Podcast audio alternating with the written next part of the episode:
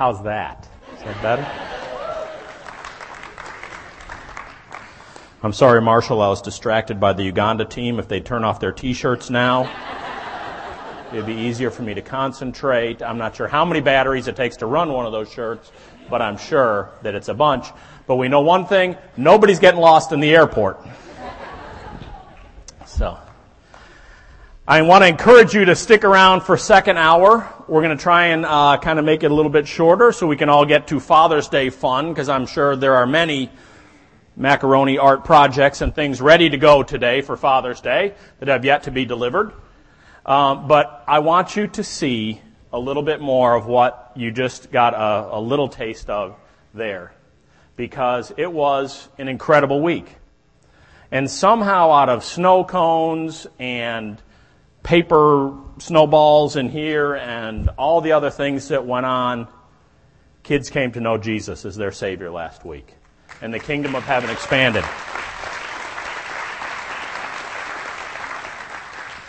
You know, for the last um, several months, actually since Easter, we've been we've been on a series here called the the gener- or the uh, dangerous church.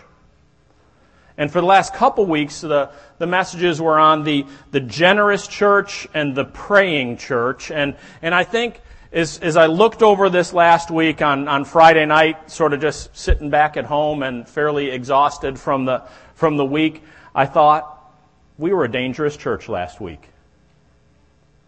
Because we saw the generous church last week.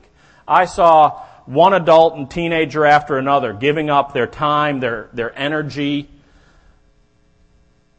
their dryness with the dumping water, in some cases, their dignity. We'll get to see a little bit more of that in the skit time, second hour this morning. And some guy with hair up there before. But for a purpose. Not just to have fun, not just to be goofy, not just to interact with kids, but to bring the message of Jesus Christ crystal clear in as many ways as we could think of to kids in hopes that it would change their lives. You haven't seen anything until you've seen someone teaching a Bible lesson dressed in the Clucker's chicken suit. But through that, God works. See, God's a creative God, and, you know, just as Jesus taught so many times in parables, God uses all the creativity that we can throw out there, and He's used it this last week for, for great things. We're also a dangerous church in that we are a praying church, and I have been greatly encouraged by the, the people who have been showing up on Sunday mornings at 8.30 to join us for prayer here. I was encouraged this morning again to hear a bunch of people came to me this morning and said, so how did it go at VBS last week? I was praying all week for what would happen here. And to me, that is just a phenomenal and tremendous encouragement. And I, I want to encourage you guys to continue on to be the generous church, to be the praying church, because, because God brings results. Skeet mentioned the attitudes of the adults, and I want to commend everybody who was here this past week. Skeet and I were talking a little bit at the end of the week and said we've seen enough Bible schools in our, our lives where everybody's worn out by about 10 o'clock on Monday morning and the attitudes go kind of south. It was not that way at all this year, although everybody was uh, gave their all and was tired. The attitudes were great all week because we saw God working here, and that has been just phenomenal. We saw several or a couple dozen kids come to know Jesus Christ as their personal Savior here this last week, and that is incredible. I'm sure the party's still going on in heaven today. So thank you to all who have been a part of that. You know, I think dangerous churches begin kind of with dangerous families. And to me, dangerous families many times begin with, with dangerous dads. And so I want to bring to you a word this morning from the book of Joshua to hopefully encourage all of us, whether you're a dad, whether you're a mom, whether you're a kid, whatever it is, this morning, to be more dangerous in the way you are going to live your life. This past week in Bible school, our theme, if you didn't catch it, we were a spy theme. Okay? In Inspector Gadget in Operation Truth. And a lot of the things we did revolved around a spy theme. We actually taught kids how to be a little sneaky as we passed out little plastic dog bones during the week and they had to sneakily ask each other, do you have a dog bone? and then they got extra candy points for that by the end of the week and things like that. The skits were about uh, an inspector and his niece and a dog who was smarter than the other two. Um, solving mysteries and crimes each day, and you're going to get to see a little bit more of that in the second hour. So, so hang around with that. But, but I, I thought about it again that people have been fascinated by this spy thing forever. I mean, how many James Bonds have there been now? You know, there's something that just doesn't die. It just keeps recreating with younger actors and actresses and stuff keeps going, and books and TV and even spies show up in the Bible. And so I want to get to one of the stories here in a minute about one of those spies named Joshua. But before we do that, I want to tell you about a couple guys that, that I've met personally. When Dee and I first got into full-time ministry, we were in a little town called Spencer, Iowa, which is way in the middle of, it's not the end of the world, but you can throw a rock and get there from there. Um, out in far northwest corner of Iowa, and there were two guys that we met while we were there that were both from the military intelligence field. The first guy was a guy named Willard Wagner. And Willard was a guy who had gone into the military when he was 18 years old and had gone through some, some training and aptitude testing, and they picked him out right away to enter the intelligence corps in the Army. And Willard served, his, his whole working life was in the military. And he was a spy. He was undercover in several different countries throughout the world. Um, and as he progressed in age and training and everything else, he then went on to train other people in the intelligence field, and actually one of his sons followed him into that field as well. And he was kind of the spy spy. And if you met Willard and talked to him, you know, he was just a little bit shady enough and secretive enough that you could really see how this guy could, you know, you could see it in him. You could see that he would have made a great undercover spy someplace. And he was just that guy. Then I met another guy, and his name was, was John Holcomb. And when World War II started, John was a, a 19, 20 year old kid and didn't know what else to do, but everybody else was enlisting in the Army, of course, when World War II started, and, and John went and he enlisted. And John was at the, the uh, enlistment office and he goes through all the, you know, the, the stuff that they do, getting him signed up and has the uh, physical and everything. And they pull John out of the line and say, we have something special planned for you. Now, John stood about yay high, had Coke bottle glasses, and just was, in all truth, he was a goofy looking little guy. And they made John into an intelligence officer because he was as far from James Bond as anybody you could ever imagine in all your life. And the fact is, when the D-Day plans were, were being uh, distributed out and around the world, John was a courier for secret plans all throughout the European theater. In your wildest dreams, you never would have guessed that John was a spy, and that's why he was good at it. Because there was no way anybody was ever going to believe that about him. So I thought about those two guys, and I thought about two guys that are in the Bible, one of which was, was a spy, and one of which was trained as a military officer and everything, and those two guys were Moses and Joshua. Now, if you remember the Old Testament, Moses was a guy who grew up in the Pharaoh's palace, and he had all the, the special training and everything that you needed to be a great military officer in the greatest country that existed in the world at that time. And Moses was trained. Moses had all the tools, Moses had all the education, Moses had all the instruction, and Moses was ready to lead. And then there was this guy Joshua. His training came by making bricks in a pit as a slave, and chopping straw, and building pyramids, and getting whipped under the soldiers of the Egyptian army to work harder. But, you know, as I think about those two guys, Moses and Joshua, they're kind of like Willard and, and John. You know, one was very, very likely to go on to be a great leader of the people of Israel. The other one was about as unlikely as you could get. He was a slave kid who grew up with no formal training or anything to equip him for anything else. And today, as we, we open up your Bible, if you would, to the book of Joshua, chapter 1, we're going to go through verses 5 through 9 in a minute. But, but first, I, I want to challenge you this morning that we, we have, I think, in, this, in these few verses this morning, some, some lessons for dads on how God would choose to have us be leaders of our family. We have some lessons for just life and in the promises and the things that God has for each one of us if we'll follow Him.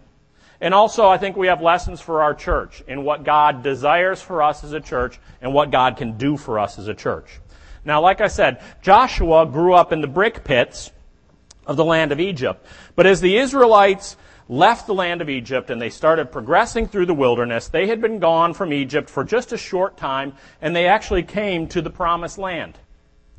And Moses gathered together the leaders of each tribe of Israel, and he said, Choose one man from each tribe, and we're going to send them into the land and see what it looks like, spy out the land. And Joshua was one of the spies that was sent. And if you remember that your Bible stories from Sunday school, they came back, the 12 spies went, they came back, and they gave a report to the people of Israel. And 10 said no, and 2 said go into the land. And Joshua was, that's like hand signals for you kids, or not gang symbols or anything. So, um, so 10 said no, but 2 said go into the land of the promised land, the Canaanites. And Joshua was one of those two that said, we should go. Now, what gave Joshua the courage to do that, I think, is, is a very interesting spot because Joshua believed that God would do just as he said because Joshua had seen God at work before when they were in the land of Egypt. He'd seen the plagues come. He'd seen the Red Sea parted, and Joshua knew that God was a God that kept his word, and that God had promised the Israelites that they would take the land of Canaan, they would enter into the promised land. So Joshua was ready to believe. There's another thing that I find very interesting about Joshua. He's one of my favorite Bible characters, and I want to put up for you a short passage. It's Exodus 33, verses 7 through 11, and it says this. As the Israelites were out, I'm not going to read yet, but hang on here. As the Israelites were out and they were encamped in the desert, each time they camped someplace, they would set up a tent outside of the, the little campground, and that's where God would come and meet with them. So that's where we are. It says this Now Moses used to take a tent and pitch it outside the camp, some distance away, calling it the tent of meeting. Anyone inquiring of the Lord would go to the tent of meeting outside the camp. And whenever Moses went out to the tent, all the people rose and they stood at the entrances of their tents watching Moses until he entered the tent. As Moses went into the tent, the pillar of cloud would come down and stay at the entrance while the Lord spoke with Moses.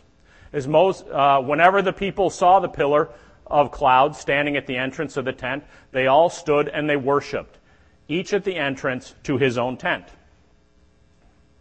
And the Lord would speak to Moses face to face as a man speaks with his friend.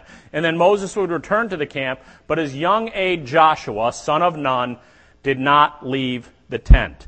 You get that? Moses would go and he would meet with God, and then he would go back and he would report to the people everything that God taught him, but Joshua stayed right there. Why? Because Joshua didn't want to miss a single thing that God might say.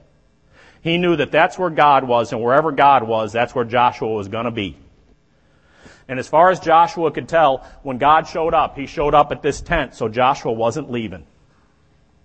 And to me, that is an incredible thing that we can learn today. That if you want to be the leader in your family, if you want to be the young man or young woman that God wants you to be, you need to find out where God is and you need to get there and you need to camp there so that you never miss anything that God might have for you. And when you do that, God can take you and God can make you into a Joshua as well.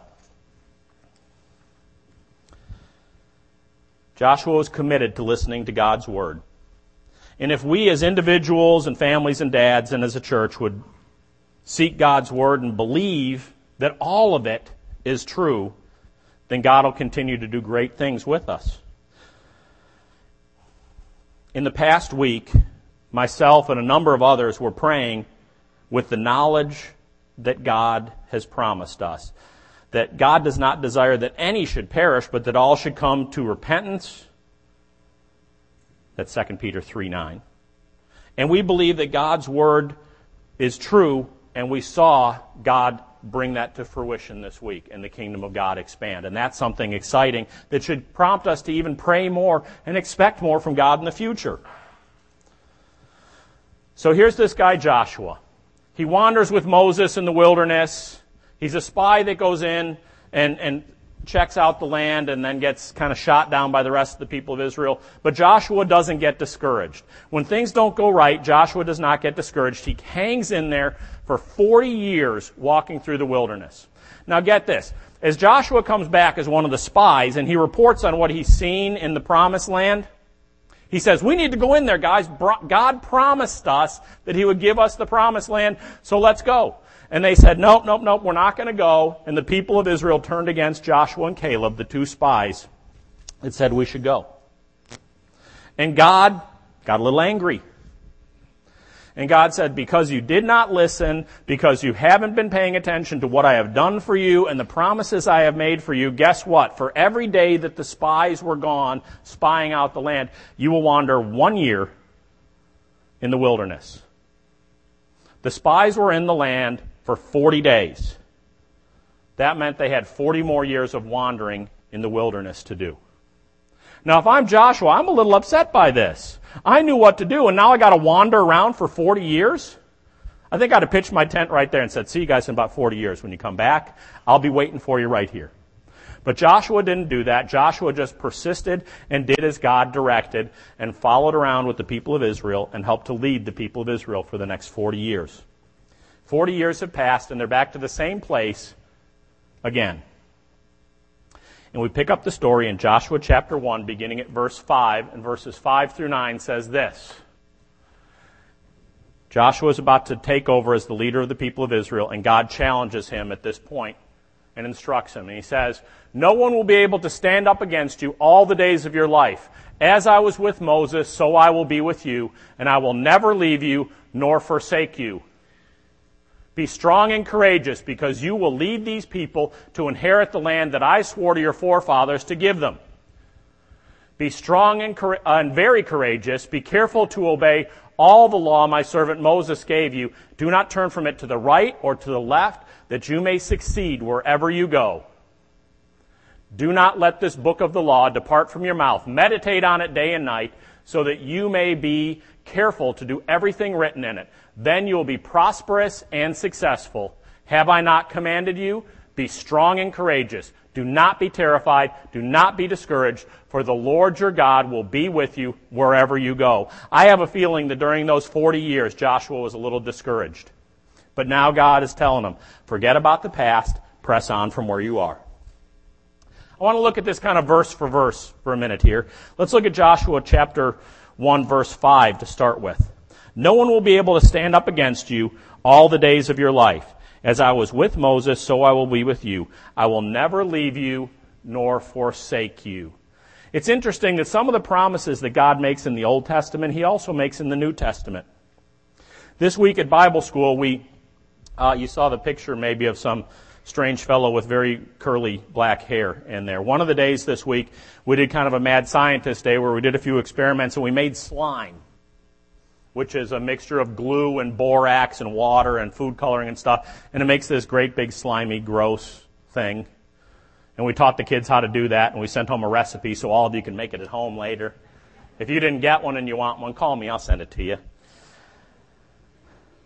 But see, life with Jesus is like that slime stuff. And this was an interesting little thing where we, you know, do make slime and we talk about Jesus all at the same time. That's what Bible, that's why Bible school is fun, right? Because you can make slime and talk about Jesus, right? So we make this slime, we talk about Jesus, and I talked about the fact that when we take all these chemicals and we mix them together, there is nothing that you then can do to get them back apart from one another. Because once Jesus comes into your life, and once you have a relationship with Him, He is there. We know that because Romans 8, 38 and 39 says this, For I am convinced that neither death nor life, neither angels nor demons, neither the present nor the future, nor any powers, neither height nor depth, nor anything else in all of creation will be able to separate you from the love of God that is in Christ Jesus our Lord. I will never leave you or forsake you. It's the same promises that God made to Moses, that he made to Joshua, that Jesus made to his disciples, that he went, you know, goes on and on. And it's very cool that the Bible says that all those things pertain to all of us. And I think also not only do God's promises pertain to all of us, but God's challenges pertain to all of us as well. So when God looks at Joshua and he says, I want you to be a leader and I want you to be strong and courageous, the same challenge applies to each one of us as well. So let's look at Joshua chapter 1 verse 6, where God challenges Joshua. He says, Be strong and courageous because you will lead these people to inherit the land that I swore to your forefathers to give them. When God swears something to us, when God promises us something, we need to take note of it and we need to count on it because it will come true. You know, the disciples didn't get this. The Israelites didn't get this. There's so many times. One of my favorite stories in the New Testament is when, when Jesus sends his disciples across the lake in a boat and a storm comes up and Jesus says to them before they get in the boat, go ahead, get in the boat. I'll meet you on the other side. You sail across. I'll meet you on the other side. They get out in the middle of the lake, storm comes up, and they panic. We're not going to make it to the other side. Apparently they didn't know when Jesus tells you something's going to happen, guess what? It's going to happen. So they panic, so Jesus has to come trotting out to them on the water. And he walks out to them on the water and he says, Didn't I tell you? Get back in the boat. Peter, get back in the boat. Let's go. Come on. When God promises us something, it's forever and it will come to pass. And God says He will never leave us or forsake us, and He challenges us to be strong and courageous. Now, I don't know what that means to you, and it probably means a little bit something different to everyone that's here. What, you know, what's strong and courageous? Well, the good news about this is we don't need to be strong and courageous because of the great gifts and talents and courage that we have naturally. Look at this. He says, Be strong and courageous because you will lead these people to inherit the land. Why? Because I swore it to your forefathers.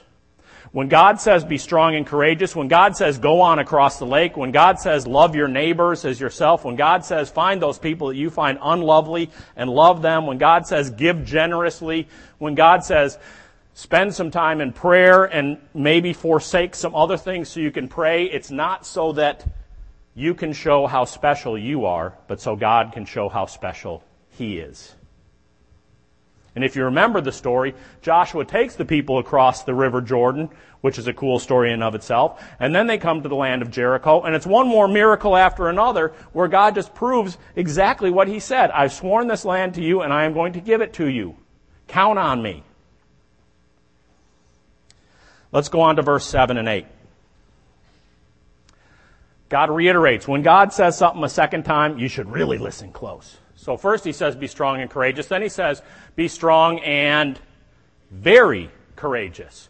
Be careful to obey all the law my servant Moses gave to you, and do not turn from it to the right or to the left, that you may be successful wherever you go. Have I not commanded you, be strong and courageous? Do not be terrified, do not be discouraged, for the Lord your God will be with you. You know, as I look at those verses, I think about this. God doesn't promise any of us a perfect life. he doesn't even promise us an easy life. As a matter of fact, if you go to God's promises, He kind of promises us a life that's going to be full of trials and tribulations and torments and things like that. I have a friend who was a missionary for a lot of years, and, and John loved to walk up to good Christian brothers and sisters, and knowing that he was a missionary, you know, you always have the good answer for the missionaries, right? And he'd come up to you and he'd say, Bear, how's your life treating you? And I'd say, it is great, John. He'd say, that's too bad. If you're doing it right, everybody be against you. Because that's what the Bible says. The Bible doesn't promise us that, that everything's going to be wonderful and glorious and beaming and lovely and stuff. It's that God's going to be with you so you can endure underneath those trials and tribulations that follow. And that's what God promises. Not that everything's going to turn out exactly how you want it and it's going to be great, but that God's going to be with you all the time. And so God says to Joshua, He says, don't be terrified. You know, terrified is what happens when something sudden and unexpected comes. we did a skit thing all throughout the week, and each day it was another piece that built onto the, the whole skit. And the first day we had um, the little two and three year old kids in there for the skit, and they were sitting right up front so they could see real good. And apparently, every character that came out from the skit just scared them half to death. because it was just a new person bouncing out on the stage, and there's a little bit of personality up on the stage. Would you say, Paul Morgan? There's a little personality out there. If you missed that, come in a couple minutes and you can see it for yourself. So there's a little bit of personality stuff that comes out, and apparently the personality that was coming out was scaring the little kids to death. and then there was this great big guy with a deep voice too, who sort of was scary too. So but what we realize is that, you know, sometimes we're just terrified. And it's because something happens suddenly, something happens unexpected, and something happens that we're not prepared for. And God says, in those times when sudden things happen, when unexpected stuff happens, don't be terrified. I'm still with you. I sit in the throne of heaven, and I know what's coming, and I know what's going to happen, and don't be terrified. It's okay, even when you're not expecting it. He also says, don't be discouraged. See, discouragement and terrified are two completely different things. Terrified is like, ah, something bad happened all of a sudden. Thank you for waking up, those five of you that just did. Discouraged is long term. I've been praying for the same person for the last 30 years of my life, and I'm not sure God's ever going to do a work in their heart. Someone has cancer and they're dying slowly. All those different things that are long term. And God says, you know what? Just as I was in control when something scary happened, I'm in control when something discouraging and long term happens too. When I first went into ministry, I was a youth pastor and again, we were in this little town in Iowa, and it was kind of funny when we were there that every time the senior pastor went out of town, somebody from the church body passed away. It was kind of sad, but kind of funny all at the same time. It got to be, you know, if you were in the hospital and Harlan had a vacation planned, you know, it was a bad deal for you, right? So the first. the first time that I will say, let me preface that, everyone that passed away when the senior pastor was out of town was a great believer, so they all went to heaven. So we didn't have to worry about that part. But it was a little spooky that in the first five years of my ministry, I did 11 funerals, and I was a youth pastor. That's a little strange. Um, but the first funeral I ever did was from a, for a man named Sam Mills. Sam lived to be 102 years old. That's pretty impressive, 102. Sam became a Christian when he was 82. Now, if you look at statistics, that just doesn't flat happen. People become Christians by the time they reach 18. That's why people like, like me and Sean do what we do because we're selfish we want to see results, right? You know? Working with senior citizens, it ain't going to happen so much, right? Okay? But we get to lead people into the kingdom and that's good and we can celebrate and we can, we celebrated this week, yes? Yeah. So that's all good. But Sam became a Christian when he, when he was 82. So I got his Bible from his family when we were preparing to do the funeral. And I opened up his Bible and there was a letter. And the letter was from his wife. Now they were good uh, Iowa farm people, and so they got married when Sam was 16 and his wife was 15. Of course, this was, you know, like a long time ago, right?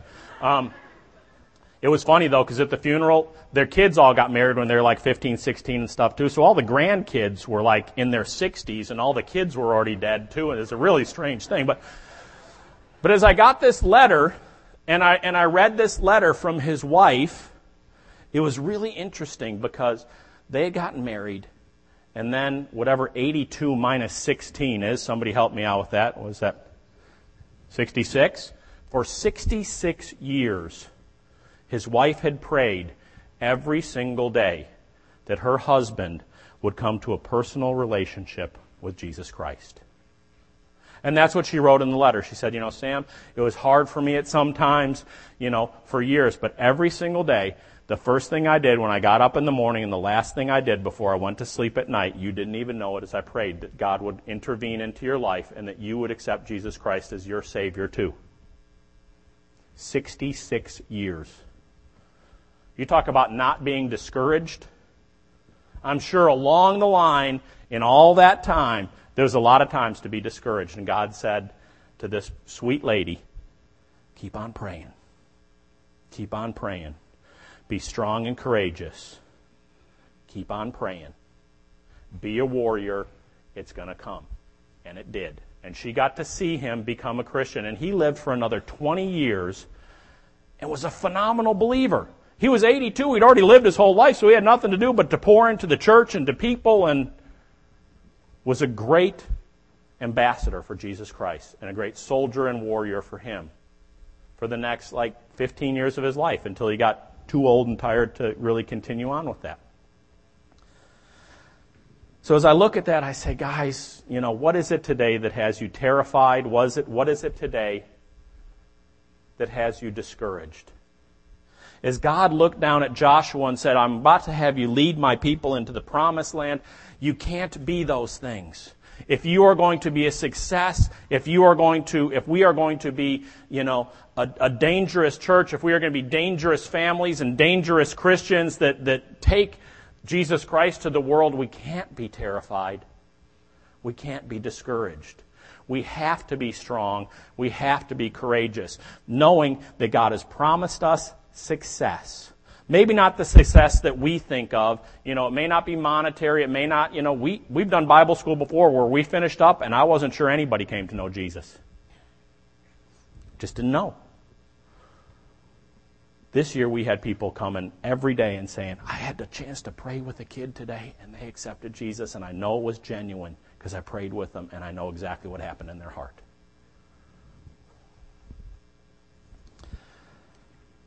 Be strong and courageous. You know, some of us out there, we're, you know, we're Willards. We're people that look at, you know, some people can look at you and say, I have great plans for you. We can get a hold of you and we can train you and we can mold you and we can shape you into something incredible. And that'll be all you do for your whole life.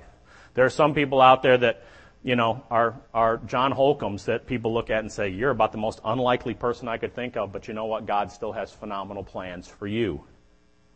And you may, may be more effective than that one that everybody looks at and says, yeah, they're going to be great. Some people are Moses's, some people are Joshua's. Moses is born with every opportunity and they're educated and they're prepared, and some people are Joshua's and all that they have are blisters and scars.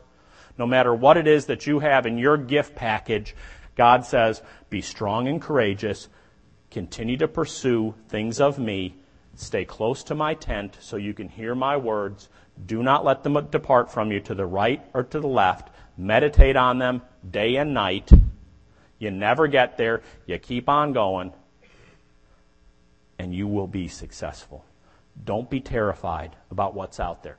Don't be discouraged, because I am with you. I will not leave you. I will not forsake you. Let's go out and be dangerous. Be yourself. Follow God's word. Start today. And I would say this on Father's Day, too. Do it as a family. Do it as a family. See, Joshua, this is the beginning of his ministry or leadership of the people of Israel. I want to flip real quick to the end of Joshua's life with the people of Israel. And he says this. It's Joshua chapter 24, verse 15. It's a verse many people know. But if, and Joshua is leaving the Israelites, he's about to die, and he challenges the Israelites at the end of his life. And this is what he says. But if serving the Lord seems undesirable to you, then choose for yourself this day whom you will serve whether the gods of your forefathers, that your forefathers served beyond the river, or the gods of the Amorites in whose land you are living. But as for me and my household, we will serve the Lord. Is that what you're willing to do today? Are you willing to be a dangerous family for God who says that I don't care what anybody else is doing, we are going to choose today to serve the Lord? And when you do that as parents, you can pass it on to your kids. When you pass it on to your kids, they will give you great joy sometimes. But we need to commit to doing things as families. One of the cool things I had a chance to go with Skeet and Leisha Alderson are building a new house, and uh, Skeet needed somebody to carry about 40 gallons of paint for him last week. Um, or something like that. Or we needed to talk. That was it. Yeah, we needed to talk. Um, so I rode with him out to his house and with lots of paint in my truck. And while Skeet talked to some people, I unloaded the paint, and then we, no, that's not right. And then we went, anyhow, we go into the house. Let me get to the end of the story. And there's a very cool thing, and I think some of you uh, may have seen some pictures of this up on Facebook. And in the middle of the house, on the concrete, in great big letters, is written the end of this verse. Yes? And the kids, there's a great picture of the kids sitting around that verse. As for me and my house, we're going to serve the Lord. I have to tell you, there's nothing greater than that, guys. Um, there's things you remember in life, right? I can remember vividly standing up on the stage or on the platform in the church when my wife was walking down the aisle and we were about to get married.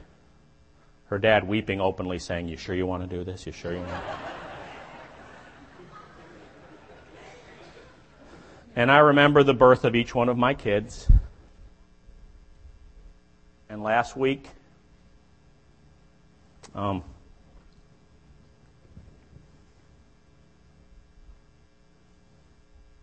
something I wasn't expecting. I didn't know there was another one of those moments coming for a while.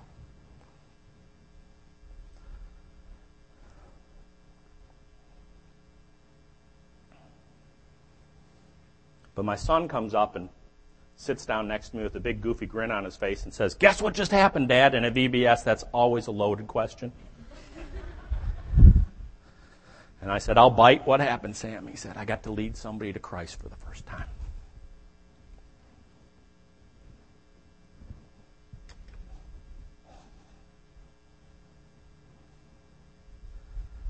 That's an experience everybody needs to have. I'll remember that one forever too.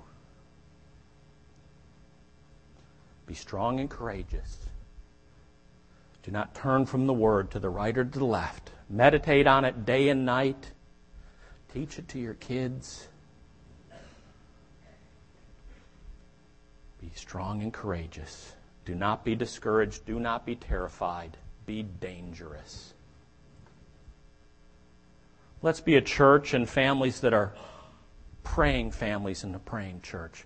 Let's be church and families that go out on mission trips and carry the Word of God to other parts of the world. Let's be church and families that, that carry the Word to our neighbors. It's very cool. We're going to see in the next hour coming up some kids that brought like 13 friends to Bible school last week hate to break it to you, Uganda people, I think they might have you beat. You know, when you bring 13 of your neighbors to Bible school so they can hear Jesus, that's as good as going to Uganda with me. I'm sorry.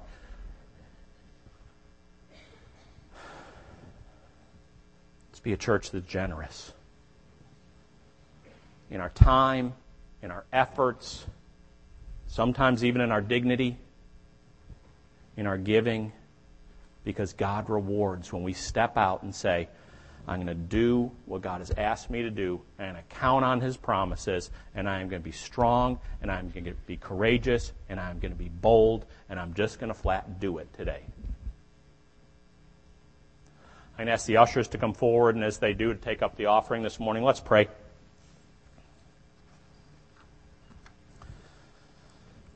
Lord God, I thank you so much for this day. And I thank you for this week that we just completed a Bible school, Lord. And I pray, Father God, that in all that we have done and seen, that we would be rejoicing for those who have come to know you as their Savior, Lord. I pray, Father God, that it, in all that lies ahead of us, that you would help us, Lord, to count on your promises, to be strong, to be bold, to be courageous, to take the word of God to those that you have placed in our lives, Lord, that you would help us to love well, to pray hard, to be generous in all that we do and Lord God, to become dangerous people, families, and church for you, so that we may see the kingdom of heaven expand further and further. And I pray all this in Jesus' name. Amen.